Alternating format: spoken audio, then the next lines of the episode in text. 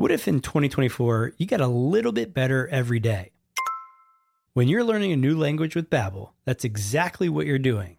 And if Babbel can help you start speaking a new language in just three weeks, imagine what you could do in a full year.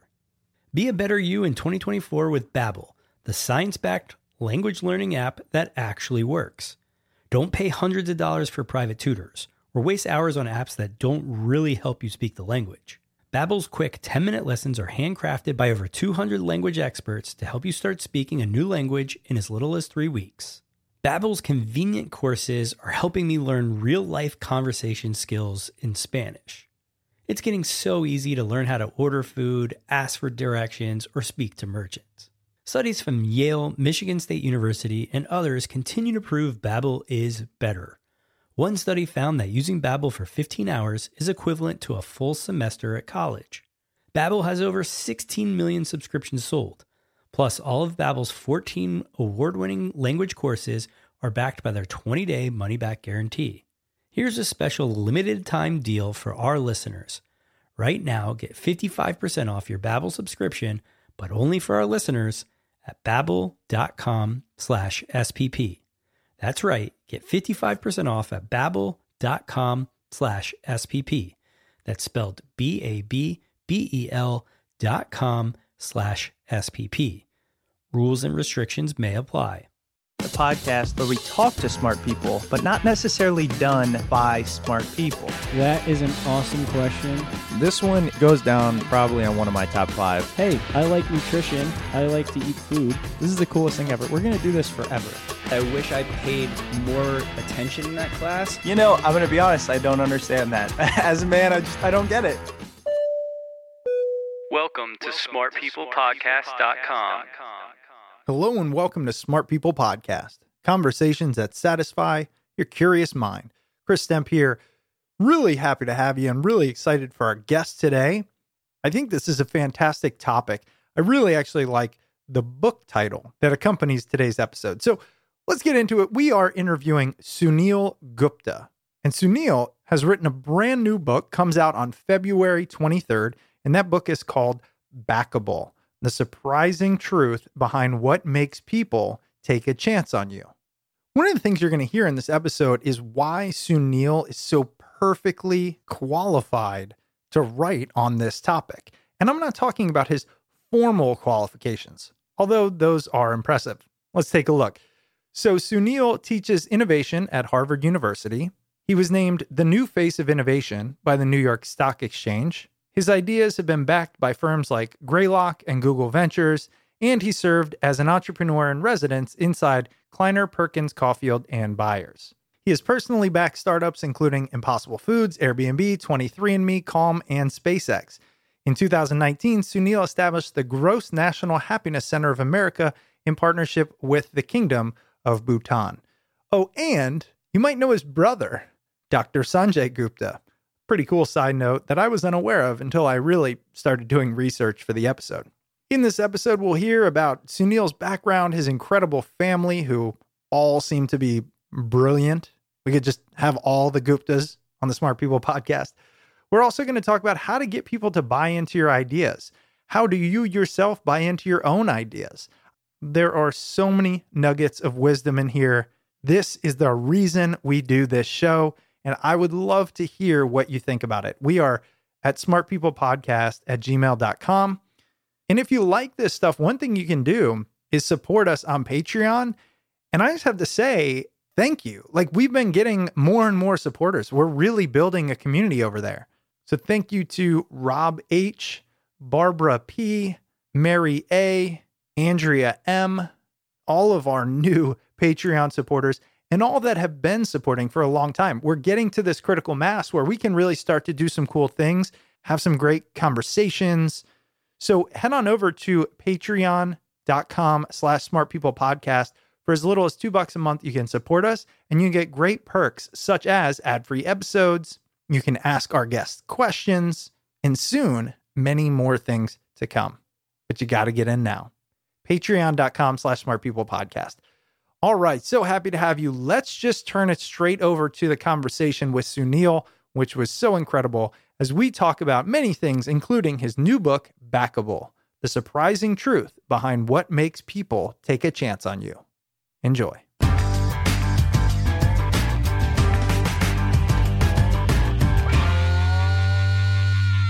Sunil, welcome to Smart People Podcast. Chris, it's great to be here. Yeah. And look, I got to say, you definitely fit the mold here of Smart People Podcast, but I think your entire family does. And I have to admit, when, when I saw the pitch in your book, I didn't know anything about your background. And then I was reading about your mom. And obviously then I was like, oh my God, I know your brother. Um, so for those listening, tell us a little bit about your background, your family, but then here's what I really want to know. What is the key to having what seems like everybody in your family be successful? You know, I wish I wish I knew, Chris. They, they, they, they, don't, they don't necessarily. I don't, I don't think I'm trumpeted as as sort of that. But I, I will tell you about my mom, and I'll tell you about my brother. So, you know, my mom, my mom has a really remarkable story, and in a lot of ways, I think she is kind of the basis for this book, uh, Backable. Um, and, and the reason for that is because she grew up uh, as a refugee um, on the border of Pakistan and India. No running water, no electricity, but decided at a really early age that one day she was going to come to the United States and she wanted to be an engineer with Ford Motor Company. Now, this was the nineteen fifties, and so Ford was like the company at the time. And her parents get behind the get behind the dream, and she gets on a she finds a way to get on a boat. She gets to gets to America. She ends up getting a scholarship to study at Oklahoma State University, of all places. Uh, the day after she graduates, she makes her way to Detroit, Michigan, where she applies for a job. But there was only one problem. This was the nineteen sixties at this point, and while Ford Motor Company had thousands of engineers, not a single one of them was a woman. And so she finds a way into uh, a meeting with a hiring manager. And then when he looks at her application, he's like, I'm I'm sorry. We we we actually don't have any female engineers working here. And so she's really deflated in this moment. And she gets up and picks up her crumpled resume and her purse, and she starts to walk out of the room. And then in the last sort of just almost this last ditch moment, she turns around, she looks at him, and she tells him her story hmm. of all the struggle that she had gone through, that her parents had gone through to get her to this place, to get her to this moment, to be in front of him. And then she says to him, like, look, if you don't have any female engineers, then do yourself a favor and hire me now. And it's in that moment, sitting in this just plain-looking conference room outside of Detroit, Michigan, and a middle manager from suburban Michigan decides to take a chance on a refugee from the other side of the world.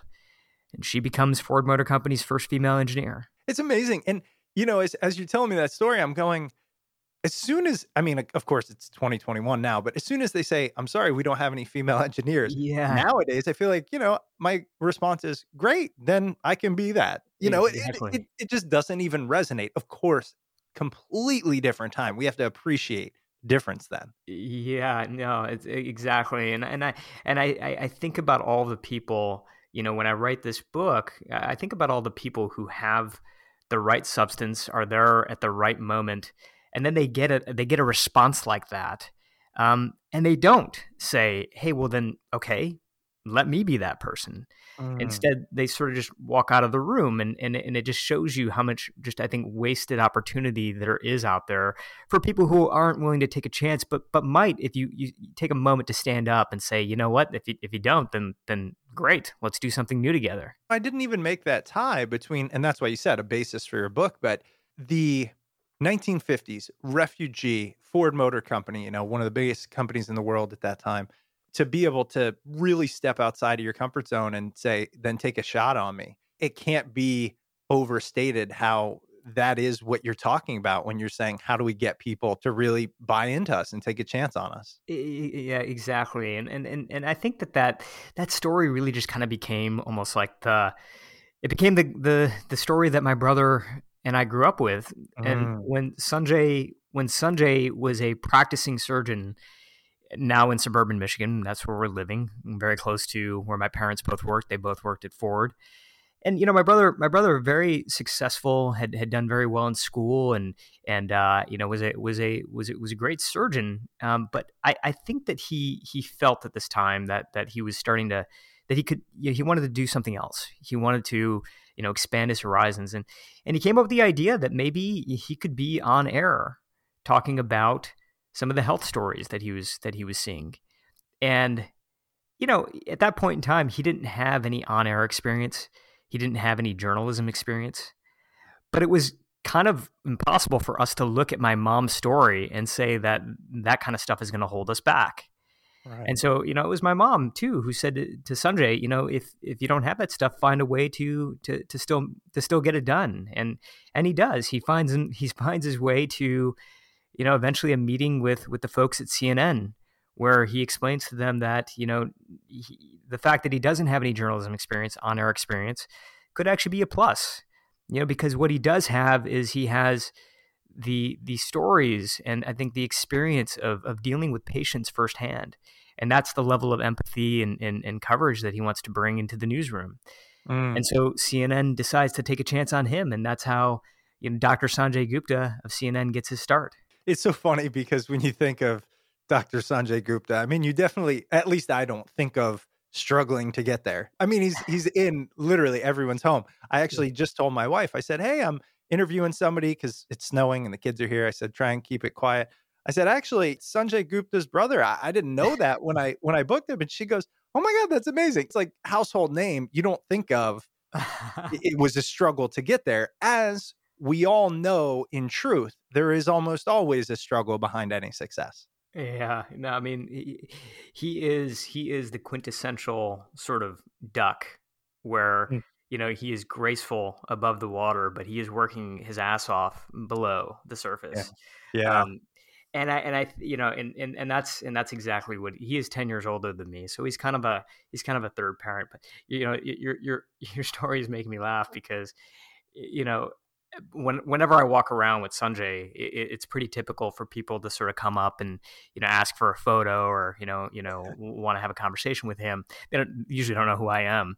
And, and it's funny because in two thousand eighteen, I was walking down the street. I still remember this. And, you know, I, I, I was running for office at that time and we put out our first set of commercials. So somebody comes up to me and says, hey, um, can I get a photo with you? I'm not with Sanjay at this point. So this is the first time this has ever happened to me. Mm. And, uh, and so I'm like, yeah, absolutely. This kid, this kid's maybe sixteen years old. And, uh, and so, you know, he, he pulls out his camera, we get, we're in selfie mode and he's got the camera in front of us. And in the last moment, right before he takes the photo, he yells to his friend, he's like, hey, Jim, get over here and get in this photo with Doctor Sanjay Gupta's brother. Oh, that had to feel great. You know, it, it's funny though. I, I don't want to really put words in your mouth, but well, let me just turn it into a question, as I should. Any journalist should.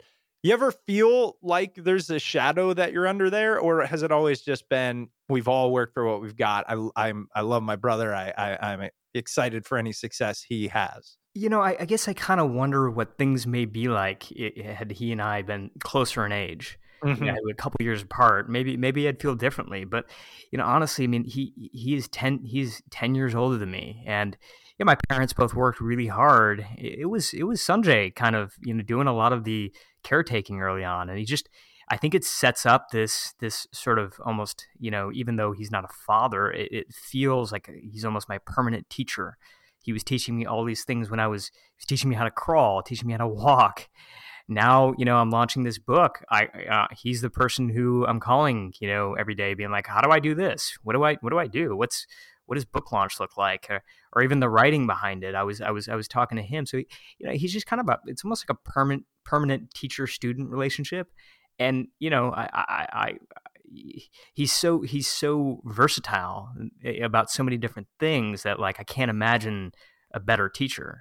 I mean, it really, it really is a gift. As you were telling me a little bit about your story, and, and I want to talk about your background, and we'll get into a lot of things here. I know people are, the reason people are tuning in to learn about you, your book, how do we get people to support us? But one thing that struck me, and this has been a theme that I've heard at least half dozen times over almost four hundred podcasts, which is the immigrant story. I'd love to hear your take on how that immigrant background, your mother's story, how do you think that has impacted you, your brother, your family? And has it been part of the reason why you all have been so successful? And if so, why? Yeah.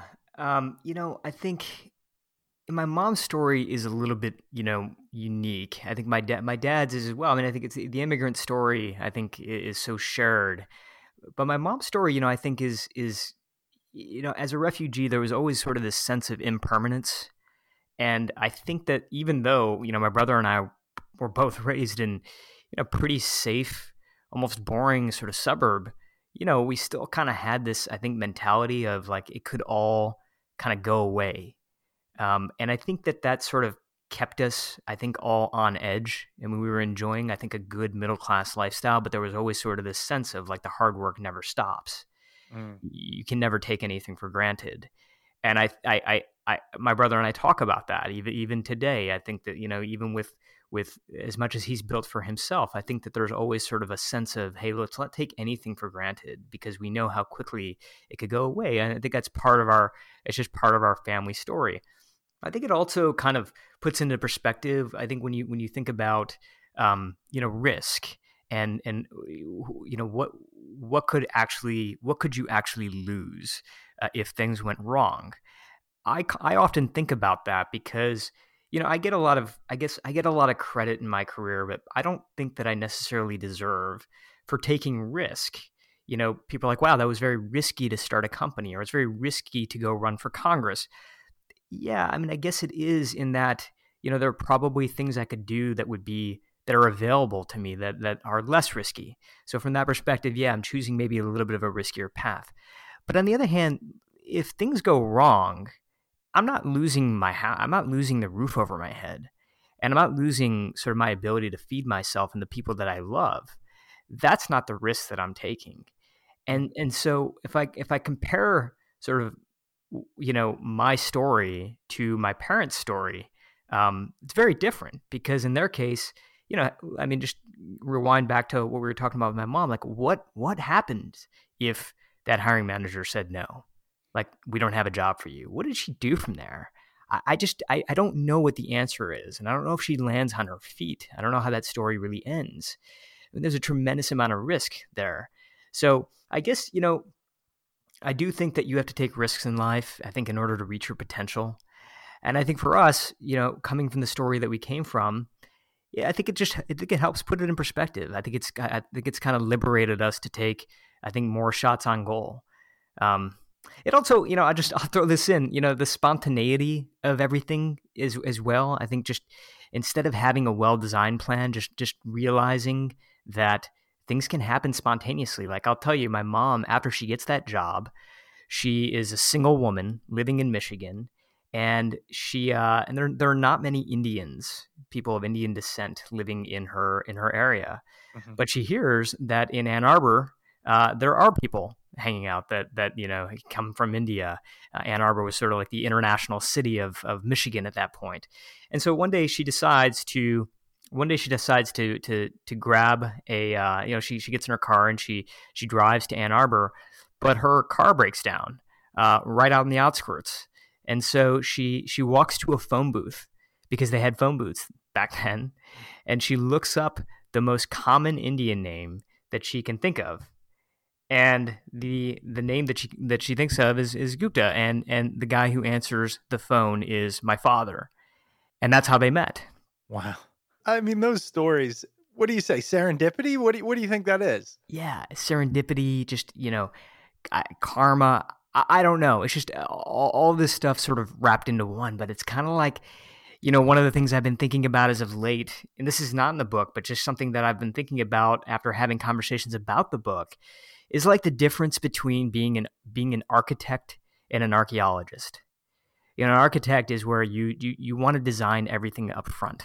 You you want to design your career, you want to design your life, and then after it's fully designed, you want to start to you want to start to build. And then there's the archaeologist who just kind of kind of just goes into the field, has sort of a general sense of, you know, where where she or he might start digging, might start looking, but but they're kind of in the field and they're looking for things and they see something interesting and they say, oh, that's that's kind of interesting. Let's keep let's keep going. Or, you know, this isn't this isn't really leading to anything. So let's go over there now. And and I, I think that the the sort of um, I, I think that the the the, the archaeologist uh, lifestyle has always been very intriguing to me. You know, this sort uh, of liberation that you don't have to design it up front. And now a quick word from this week's sponsor. This week's episode is brought to you by LinkedIn. twenty twenty-one is looking up. New beginnings means new opportunities to grow your business. If part of your strategy is adding new members to your team, LinkedIn Jobs finds the right person quickly. To make things even better, your first job post is free. There's no better way to find the right candidate for your team than utilizing LinkedIn. LinkedIn is an active community of professionals with more than seven hundred twenty-two million members worldwide. And getting started is easier than ever, with new features to help you find qualified candidates quickly. Post a job with targeted screening questions, and LinkedIn will quickly get your role in front of more qualified candidates. Manage job posts and contact candidates from a single view on the familiar LinkedIn dot com as functions are streamlined onto one simple screen. And now you can do this all from your mobile device, no matter where the day takes you. That's how LinkedIn Jobs can help you hire the right person faster. When your business is ready to make the next hire, find the right person with LinkedIn Jobs. And now you can post a job for free. Just visit linkedin.com slash smart. Again, that's linkedin.com slash smart to post a job for free. That's right. You heard it. Post your first job for free. Terms and conditions apply. And now back to the episode. Wow. Okay. So much to talk about here. Let me tell yeah. you one that I couldn't help but just have these insane flashbacks. When you were talking about the risk profile and what you deem risky and all that, it, I, you transported me back almost exactly ten years ago. You know who you sounded just like? I mean, almost verbatim, I huh. guess we had on? Tony Hsieh. Oh, wow. Yeah. Wow. Right. And let me tell you, his interview was one that set both me and, and John, the guy I do this with, on, on our paths to some extent. One, we had him on incredibly early. He was just so gracious. We were nobody, you know, we didn't barely had a following at that time. And, and, uh, and so that felt great. And then two, we respected him and what he built and what he was about. And then he talked about that. What's the worst thing that happens to me? I mean, most people don't know this. Well, they might now, but he put so much into Zappos that he barely had anything for himself left. And he had made tens of millions. Yeah. And I remember asking him, like, you didn't just want to keep like five million on the side, just, just in case it all You're came right. crumbling down. And he said, no, I would just, you know, start another company. So anyways, that's what it reminded me of. And it's one of those things, it's a theme we hear, but it's not that easy. So let me, let me just take a, an example. I recently moved about a year ago. I have my what I consider my dream house. I've, I've got two little kids, uh, my wife. Life is good. Got a great job, et cetera. Now, I aspire to be my own boss, to, to do some really creative things. Maybe it's with the podcast, but there's this fear of, well, you, you've got this life you want. What are you willing to risk to, to kind of do more professionally that you want, right?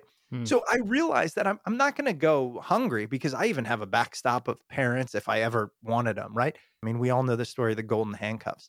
Mm. So tell us, you know, because you have this mindset that's just been ingrained in you probably since you were little.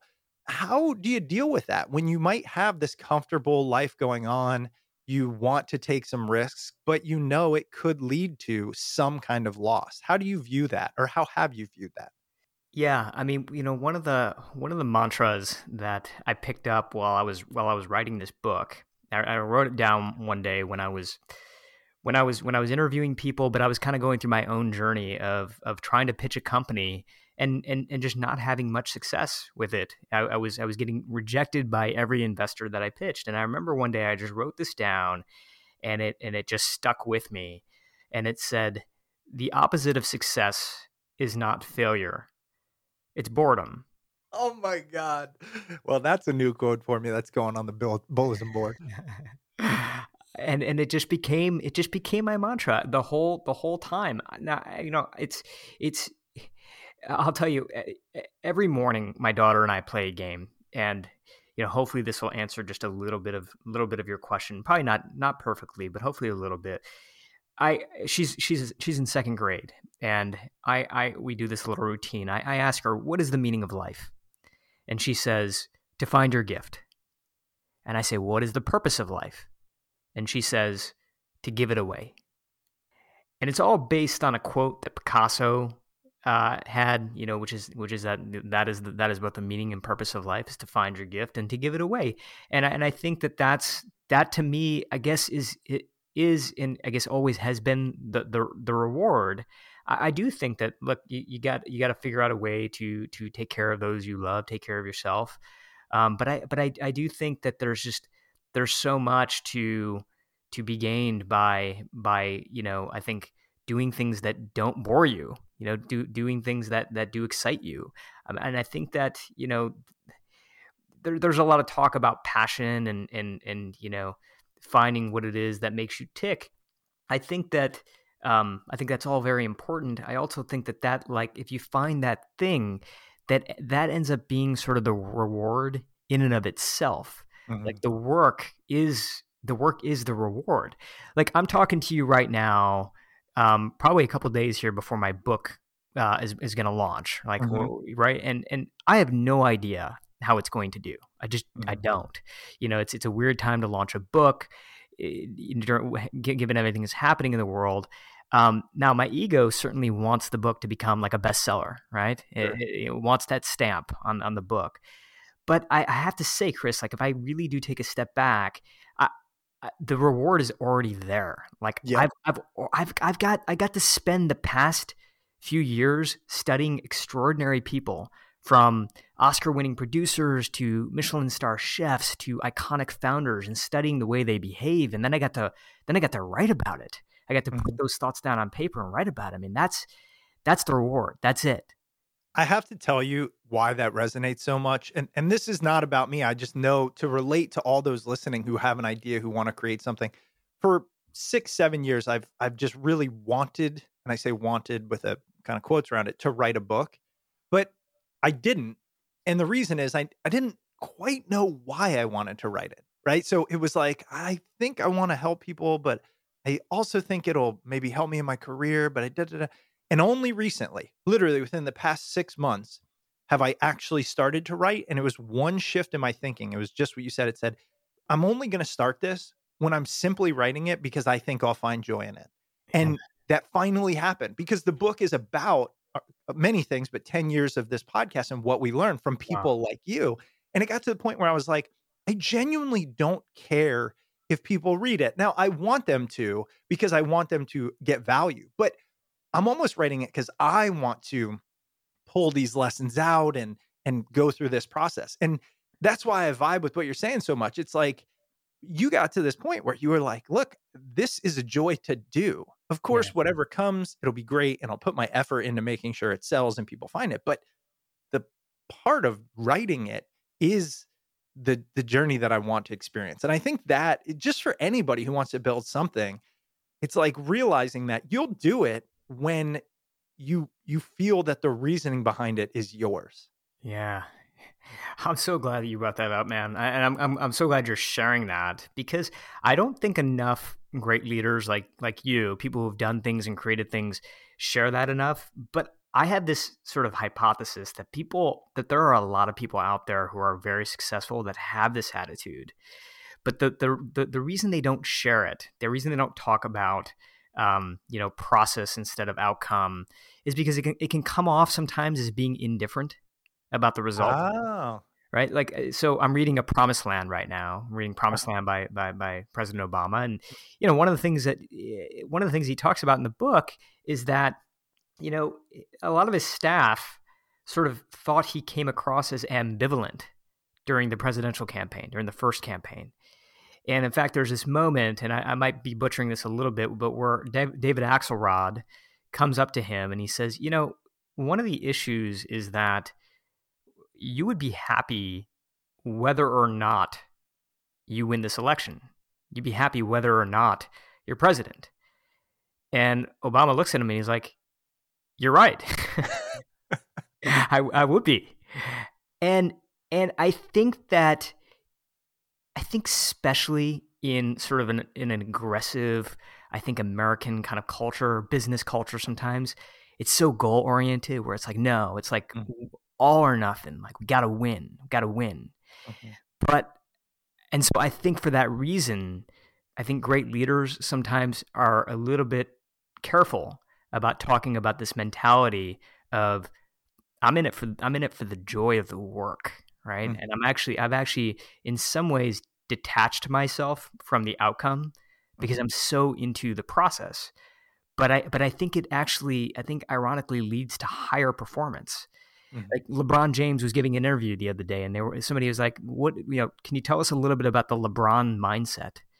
And he's like, "Look, it's pretty simple. You know, when I'm when I'm on the court, I'm never never thinking about the trophy." Never. Mm. I, I'm just thinking about what's happening in that moment, and it leads him to become a higher performer. And I think we, sh- I think we should talk about that more, right? Yeah. Especially in a goal-oriented kind of, you know, especially you know, Silicon Valley sort of O K R-focused culture. I think you know we we should we should be talking a little more about the process, about the work. I want you to to tell our listeners about your background, kind of getting up to this book, because it's. It's varied and it's really interesting. I think it plays well into what we're going to talk about. But also, there is failure there. I mean, there is, it's hard to to pitch and continually get rejected, right? Or it's hard to have some of what I believe from externally is the confidence that you have to be able to go in and tell these businesses you'll be able to help them or bring them ideas.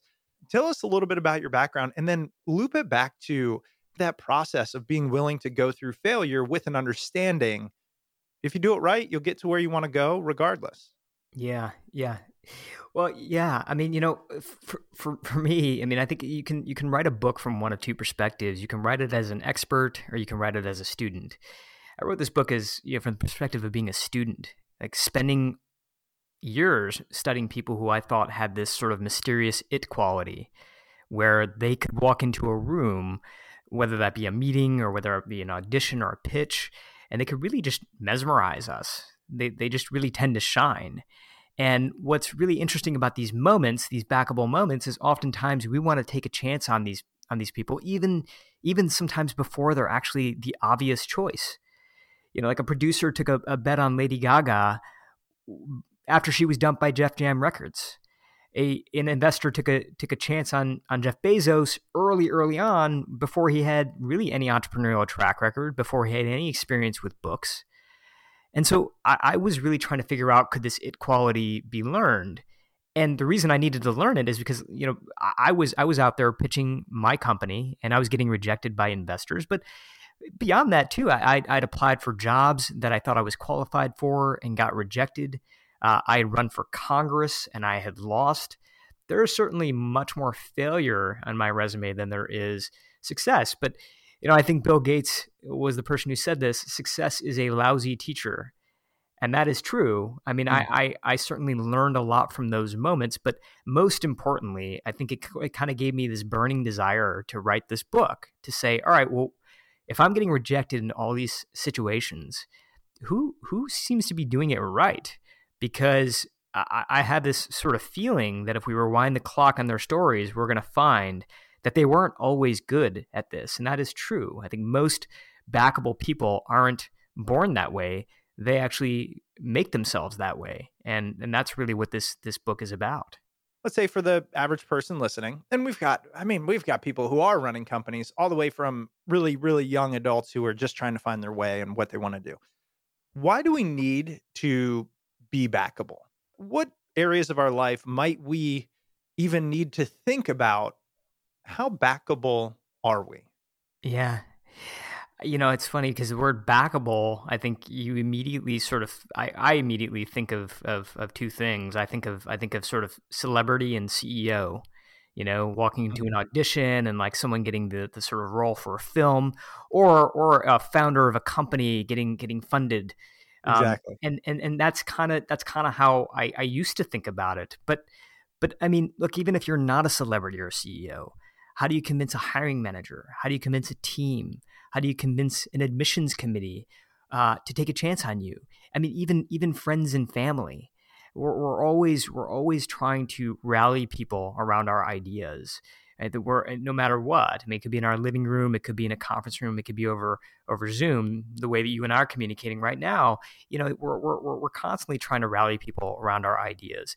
And I think, look, I mean, I I began writing this book over four years ago, but I think it's pretty timely uh, the way it all worked out, because I think we can all use a little bit of that it quality right now. Mm. I mean, over twenty million people. Over twenty million people lost their jobs just in last year alone. And there's there's a mountain of evidence showing us that the vast majority of, of us are disengaged with what we do on a day-to-day basis. And I think if the pandemic has done anything, it's kind of given us, given I think a lot of us sort of that even brief pause to just, I think, remind us that, that life is brief and and that waiting for change is no longer really an option. And now a quick word from this week's sponsor. This week's episode is brought to you by Neuro. Neuro makes functional gum and mints that help you to better your mind and do more. Imagine your health supplements in your pocket for whenever you go that you can take throughout the day instead of taking an entire daily dose in the morning. Loved by Olympians, engineers, academics, fitness enthusiasts, and people who are stuck working from home right now alike. The company was started by athletes who have backgrounds in neuroscience and chemistry. These patented, cold-compressed gum and mints are gluten-free, sugar-free, vegan, and work much faster than drinks or supplements. The energy and focus products have been shown to improve brain performance in a pilot study done with BrainCo out of the Harvard Innovation Lab. The new Calm and Clarity use ingredients scientifically shown to reduce stress and stabilize mood. Because these are gum and mints, they're also easy to carry around, they taste good, and they give you fresh breath. Go to get neuro dot com to order and better your state of mind now. That's G E T N E U R O dot com and use code SMARTPEOPLE for fifteen percent off your first order. Again, head over to get neuro dot com and use code SMARTPEOPLE for fifteen percent off your first order. And now back to the episode. So to go out and, and make that change happen to some extent. Yeah, yeah. yeah. Whether that with, that's with your career, or whether that's a project that you want to lead inside the company. You know, this is this is the chance, I think, an opportunity to kind of to do that thing that you've kind of been tucking away. I mean, you know, it's funny. You know, one of the things that we that I found in this book, and this is one of the one of the sort of ideas that that I present, is that conviction is is really what makes people backable. It's not it's not really charisma.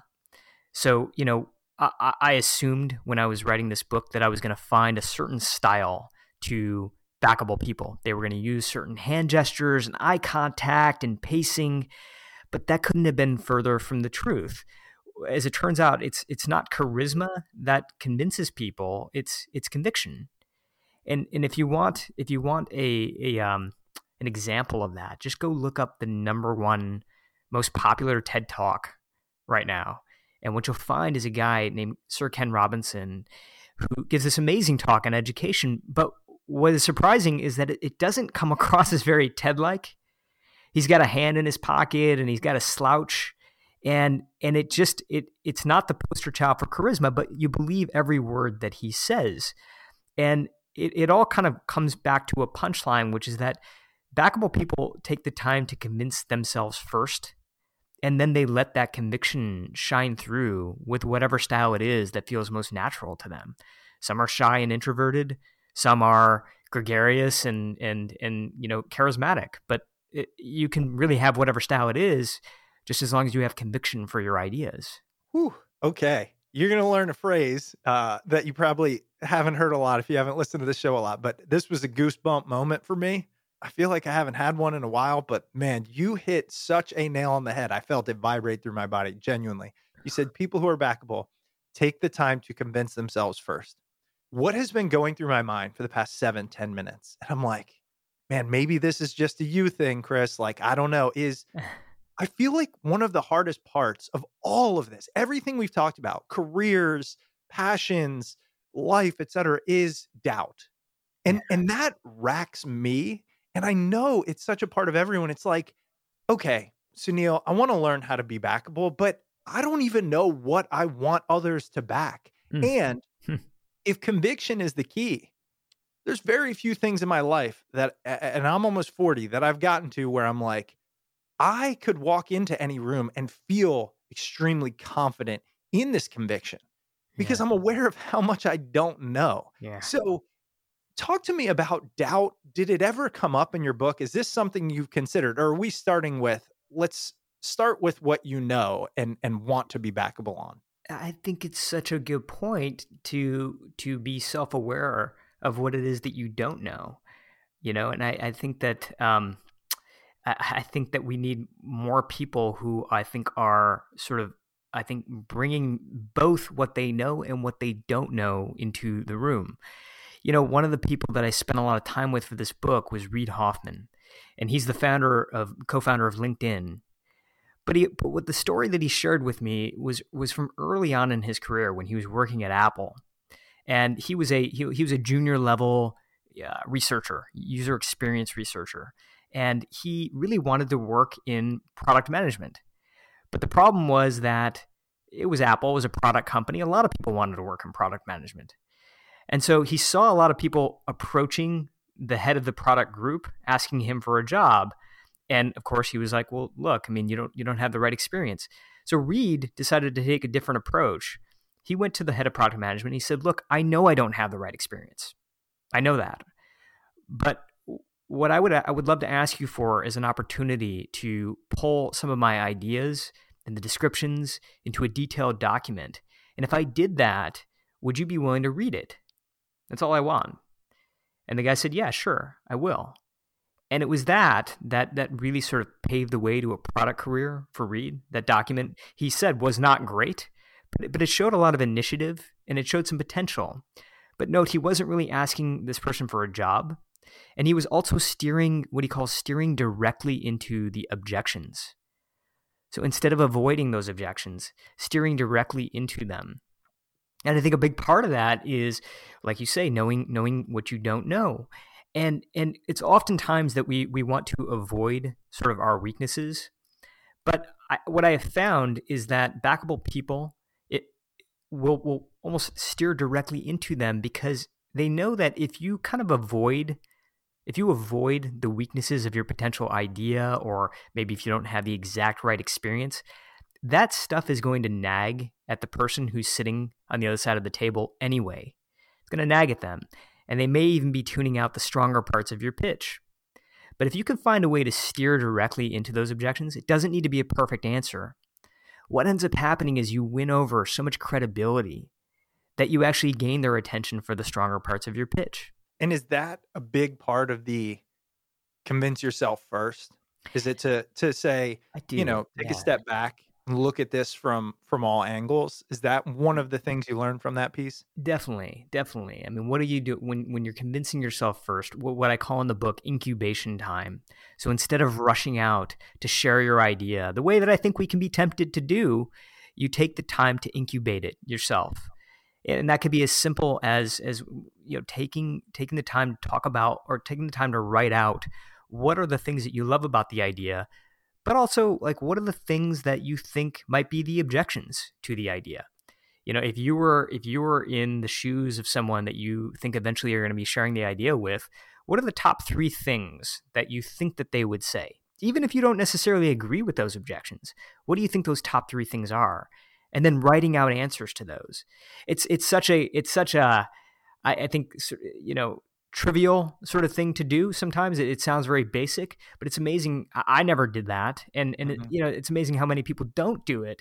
You know, one of the things that uh, we found is that, I mean, the science has, has really shown this over and over again, that as human beings, the, the, the fear of making a bad decision is twice as powerful, twice as powerful for us than the pleasure we get from making the right decision.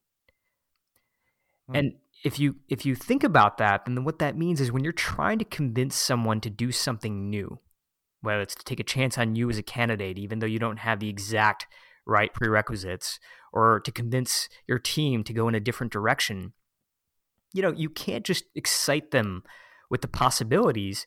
You also need to neutralize the negatives. And that means bringing it up proactively yourself and, and talking about, you know, what are some what are some options so that they can pay attention to what's exciting. I love that. And it's a great way to, like you said, just step back and think about it first. I know when I get a, a really exciting idea, I'm very extroverted. I actually have to think out loud. It's one of the reasons this podcast exists. So I'm like, let's just tell a bunch of people. But I read some research a while ago, and I can't remember the source, so don't quote me on this, but it was something along the lines of when you do that, when you take an idea and just run out and tell people, you actually lower the chances of doing it. And the, one of the primary reasons is if it's a good idea, you will get a lot of that that hit, that that benefit hit, because yeah. people will say, wow, that's a great idea. And that's part of the win. So then you might say, it is great. I knew it was, but it's a lot of work, and let's just not do it anyways. So it, it actually decreases the chances of you doing it. And then if it's a bad idea, that will also decrease the chances of you doing it. So maybe we should just, that's why I liked what you said, convince yourself first. Maybe you really should just slow things down. Did yeah. you hear this a lot from successful people? I did. I did. And, and, and uh, almost, almost every, you know, extraordinary person that we, that we spoke to for this book has that story of, of, of, you know, coming up with something, rushing out there, sharing it with someone. And I think for the most part, getting that kind of, huh, reaction, or yeah, that could, huh, you know, it, what, it, it didn't match their, their level of excitement. Mm-hmm. And, and I think when, when, when we get excited about something, but the person that we share it with isn't as excited, it can be deflating. And the thing about it is that that doesn't necessarily have to do with the quality of your idea. In in in a lot of cases, it simply has to do with the quality of the explanation. Mm-hmm. You haven't taken the time to kind of figure out how to explain this in a way that, that is compelling. I mean, just take take take the take the example of penicillin, for example. I know, kind of random example, but I think relevant to what's happening in the world right now. Yeah. You know, this this is the nineteen this is like nineteen eighteen. A physician named Doctor Alexander Fleming comes up with penicillin. At this point in time, hundreds of thousands of people are dying from infection, and he's got the answer. And he walks into a room with investors and scientists to basically show them his show them his answer. But the problem was that Fleming, while he was a brilliant scientist, was was actually a very poor communicator, like notoriously poor at communication. And they didn't bite. They were like, huh, we we don't you know, we don't we don't quite get it. And as a result of that, he walks out of that room. It was in, it was in London. He puts penicillin on a shelf, and he doesn't pick it up again until ten years later, when a guy named Doctor Flory comes around and is like, look, we've got to find an answer to this. We're like, you know, we're, we're people, hundreds of thousands of people are dying. We need to find something. And I think that this guy, I've heard this guy might have an answer. And so he goes, he figures out what this is. And he's like, oh my God, you you have it. And so they take it out to market together. They convince investors, they convince pharmaceutical companies, and and it becomes a thing you can find at the local at the local pharmacy. The local pharmacy. But hmm. the point is that, like, it wasn't any different, right? Over those ten years, when we didn't have the answer, where people died unnecessarily, we actually had an answer all along, but it just wasn't communicated in the right way, or in a way that people sort of looked at. And and it's a shame that sometimes it has to be that persuasion and persuasion and innovation are two different skill sets. It would be, I think, great if there were one where everything that was innovative was also persuasive, but that's that's not always the case. I actually think that's a really important message. It's something I naively subscribed to for a while, which was people would say, you know, you need to learn how to, whatever it is, pitch or write that email or talk to people or present. And I remember thinking, no, like, I don't want to spend time on that. If it's good enough, it should do it on its own. And it took me a while to realize, you know, and I felt the same way about marketing, right? Yeah. Why would I have to market? Why, why can't I just do good work? I mean, heck, we think about that with the podcast sometimes, but it is naive. The best stuff in the world still has to be brought to market the right way, or explained the right way, or sent to people the right way. I think it's just such a critical component. Yeah. Let's say we've taken some time to to bake the idea on our own. We've convinced ourselves. At that point, do you find that most people who move forward, move forward still with some level of fear? Or are the people who made it just so, they have so much conviction that it's almost as if there's no way they're going to miss? Yeah. You know, I think that most Backable people that I spoke to, I, I think were, were, were not ready to do what they actually did. Um, and it's, it's, It's it's an it's an interesting question about doubt, because I think that for the most part we assume that folks who are backable, who go build things that are that are that are extraordinary or bring things to the world that are really special, don't have that doubt. But but I, I actually do think that they they did, um, and but I think that the, the the thing that makes it different is that the three words that we tend to sort of use to hold us back sometimes are "I'm not ready." And I think that Backable people just kind of felt like, I'm, I don't feel like I'm ready, but I'm going to kind of just do it anyway. Mm-hmm. You know, like three three friends from design school were not ready to create Airbnb. A fifteen-year-old from Stockholm, Sweden was not ready to create an environmental movement. But Greta Thunberg is, you know, Time Magazine's youngest person of the year. Yeah. You know, we we we we, we, we sort of just kind of, and I think kind of reminding ourselves of those stories, I think, can be very, very helpful, because I, I think it, the, the more that I peel back the layers on these on these incredible businesses and organizations and movements, the more I kind of landed on a story where I was like, gosh, that person didn't didn't seem ready. That I mean, they seemed very, very, very young, or, you know, less experienced than than than the obvious choice. I mean, I mean look at Martin Luther King, for example. And a lot of people, I, I, I have to constantly remind myself of how young he was to do something as impactful as he did. I mean, mm-hmm. when he gave his "I Have a Dream" speech, he was only thirty-four years old, and it's just, it's unbelievable.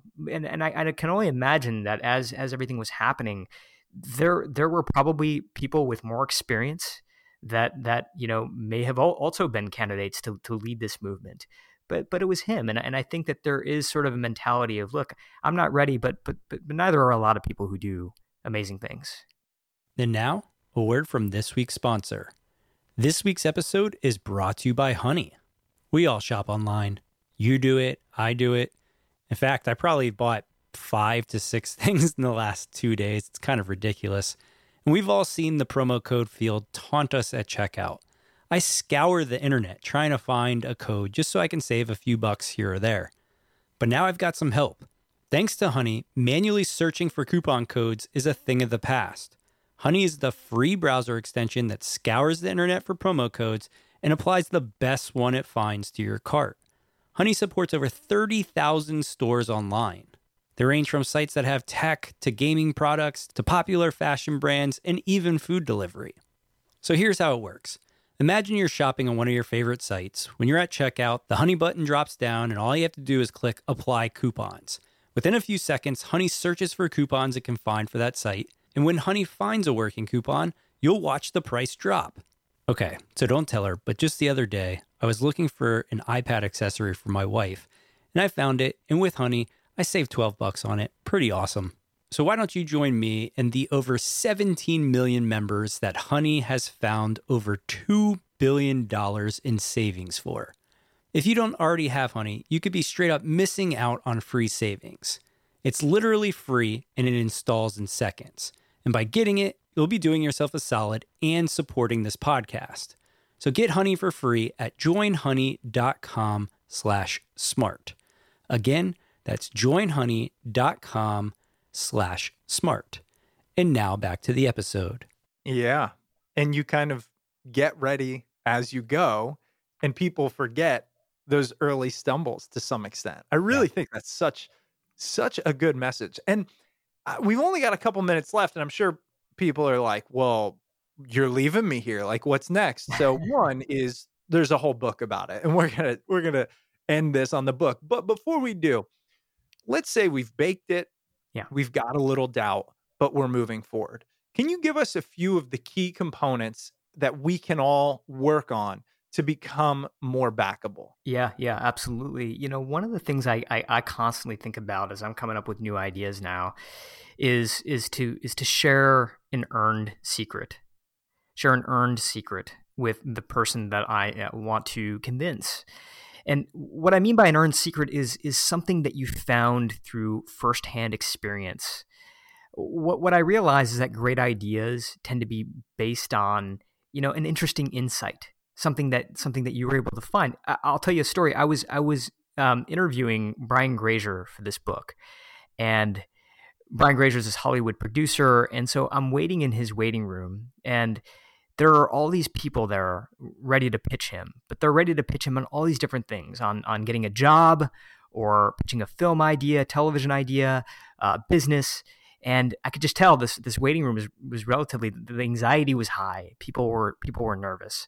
And so I went back, when I went back to go see Brian, I, I asked him one question. I said, look, if I could go out there right now and give everybody one piece of advice on how to pitch you, what would that be? And he thinks about it for a moment, and he says, share with me something that I can't find on Google. Share, share with me something that is not Googleable. Hmm. And what I realized after talking to to more and more backers, people who are sort of in charge of these decisions, what I realized is that, you know, how you arrive on your idea can be as important and memorable as as the idea itself. And oftentimes that that comes through just putting yourself into the field, getting beyond Google and talking to customers, test driving the product yourself, attending shareholder meetings, just doing something to grab a piece of insight that m- most people in your in your shoes wouldn't do. You know, I was I was talking to someone the other day who was applying for a company at a she was applying for a job at a social media company, but as it turns out, you know, she didn't use the product. It, it's a, it's a very much a Gen Z sort of platform. But what she did is she she she interviewed her daughter and all of her friends, all of her daughter's friends, each one of them, and asked them what their experience was like, what what did they like about the product, what they what they didn't like about the product. And then she did something really clever. She had them send her screenshots of their experience, like these little moments that they they really loved or or or, or wish were different.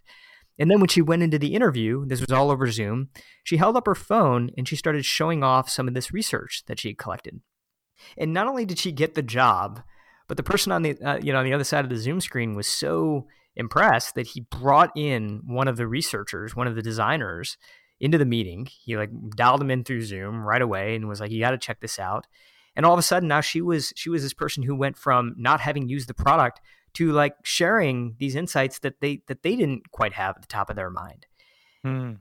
So just finding an earned secret by putting yourself out there and grabbing one thing, at least one thing that couldn't be found through some some Google research, I think it'd be very powerful. You know, the scary part about that is there's Google knows pretty much everything. So I just heard a collective group of people go, what do I know that Google doesn't? But what I learned as you talked is it's more about that experiential knowledge. Yes, it is. Exactly. It's about experiencing it yourself. And I, and I think even just, you know, being able to say, you know, I, I, you know, obviously without being boastful, but, but, but being able to show that you did this work, that that's half of the earned secret. You know, you earned it. Yeah. And that, and that, and that means a lot. Yeah, I was talking to uh, Jonathan Karp, who is who is um, you know a, a publisher, and he was telling me a story about how he was trying to get Howard Stern to write his latest book. This book called Howard Stern Comes Again, and he, he had literally been he'd been trying for ten years to try to get Howard Stern to write a book, and Howard Stern's like, look, I, I don't want to write a book. Hmm. I, I I've already written a, you know a few books, and and and enough is enough. Like I don't I don't feel like doing that. It's a lot of work. And so one day, Jonathan Karp is is sitting in his office, and, and it strikes him that a lot of the research, a lot of like the work is already out there right now. A lot of what he, what Howard Stern could potentially put in a book is already in interviews that he's done. So what he does is he goes through literally thousands of pages of transcripts and starts extracting the key moments of these interviews between Howard Stern and, and, and his, his most notable guests. And then he brings all that together into a book. He literally binds it with a with a nice leather binding, and he shows up at Howard Stern's apartment to pitch him again. And, and Howard Stern's like, no, no, not this again. I don't want to write a book. And he's like, well, I've already got it written. Here it is. And he hands him the book, hands him the actual book. And Howard Stern looks at this, and he's like, the way he describes that moment is that he was just so intoxicated with effort, so intoxicated with the effort that Jonathan Karp put into this that he was like, I, I can't, I can't say no to this. Right.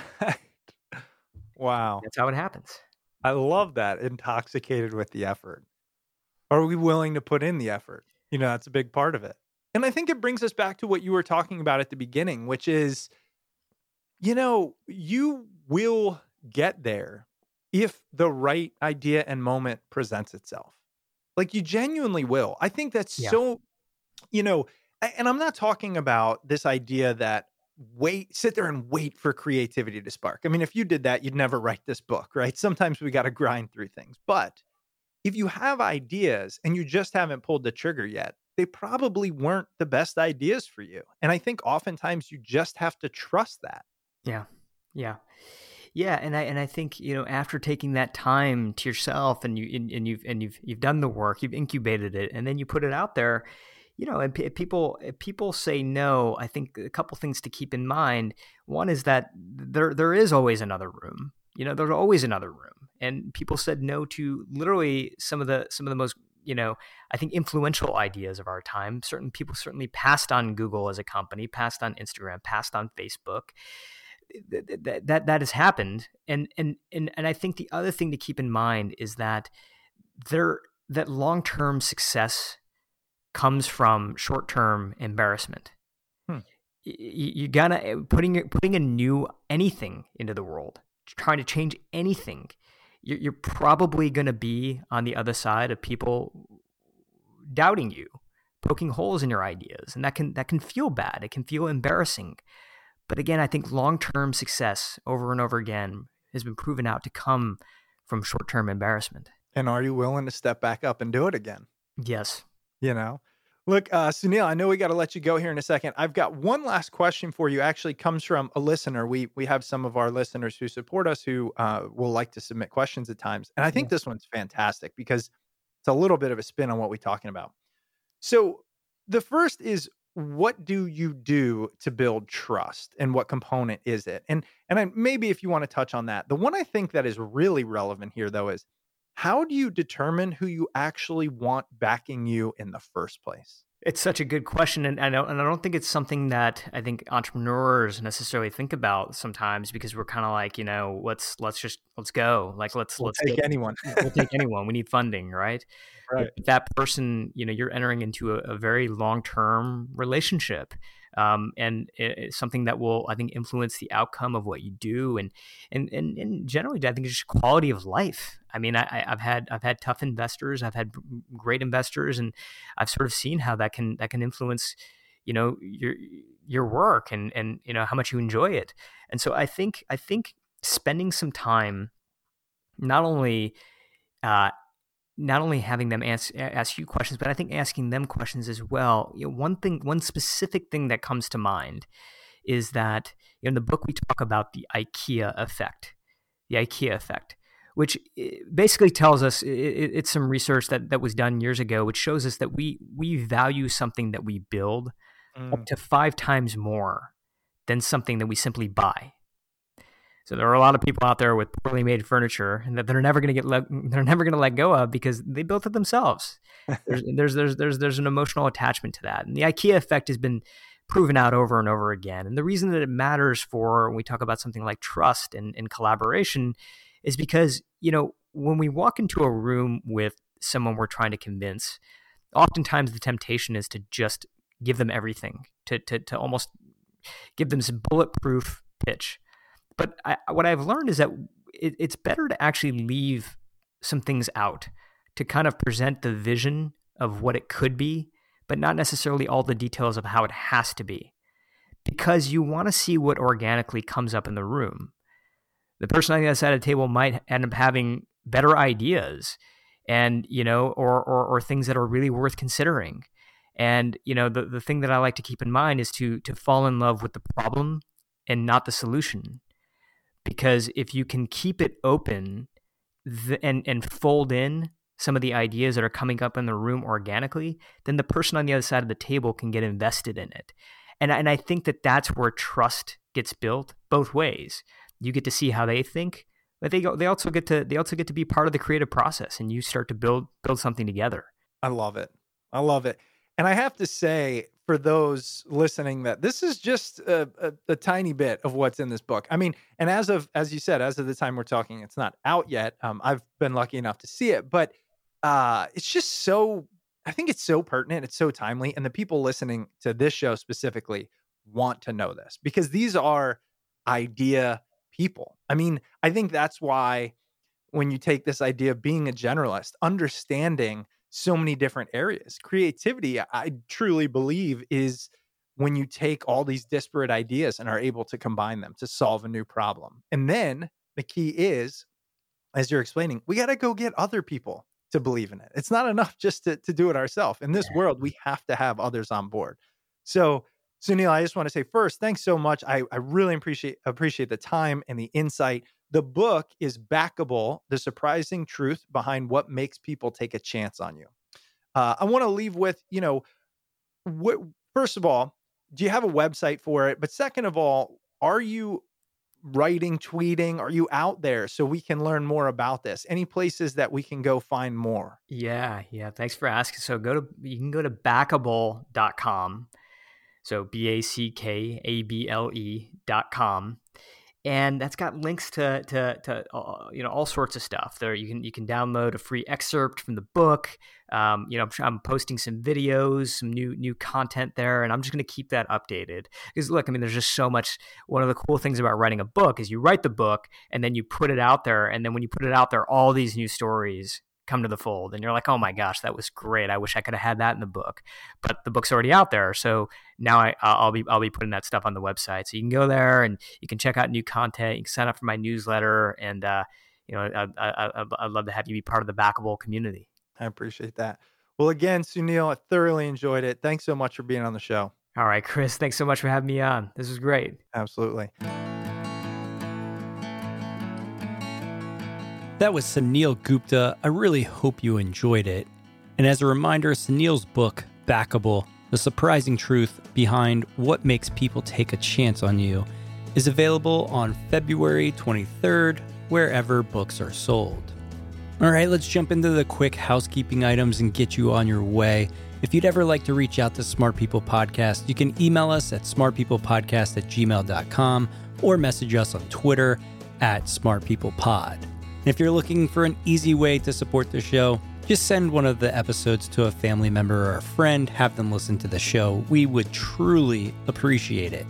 And if you'd like to help us monetarily, you can always head over to Patreon at patreon dot com slash smart people podcast.